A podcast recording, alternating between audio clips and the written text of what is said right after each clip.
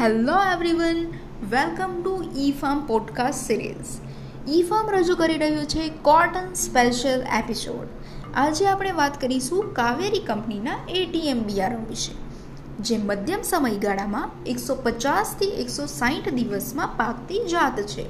ચૂસ્યા જીવાત સામે સહનશીલ છે અને તમામ પ્રકારની જમીન માટે યોગ્ય છે.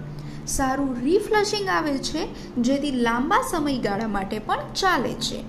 ઊંડા મૂળની જાત છે અને પાણીની ખેંચ સામે પણ સહનશીલ છે. ગરમ હવામાન પણ સહન કરે છે. જીંડવાનું વજન સાડા પાંચથી છ ગ્રામ જેટલું હોય છે. જીંડવું પૂરું ખીલે છે, જેથી વીણવામાં સરળતા રહે છે. છોડ ખુલ્લો અને ઊભો હોય છે, જેથી દવા છાંટવામાં પણ સરળતા રહે છે. મુખ્ય ડાળીઓની સંખ્યા બેથી ત્રણ અને ગૌણ ડાળીઓની સંખ્યા અઢારથી ચોવીસ જેટલી હોય છે. ગુજરાતની અંદર વાત કરીએ તો મુખ્યત્વે સુરેન્દ્રનગર, રાજકોટ, ભાવનગર, જામનગર, જુનાગઢ, અમદાવાદ, બરોડા, ભરૂચ અને સુરત જેવા વિસ્તારની અંદર મુખ્યત્વે વવાય છે. તો મિત્રો, ફરી મળીશું નવી વેરાયટી સાથે ઈ ફાર્મ કોટન સ્પેશિયલ એપિસોડમાં.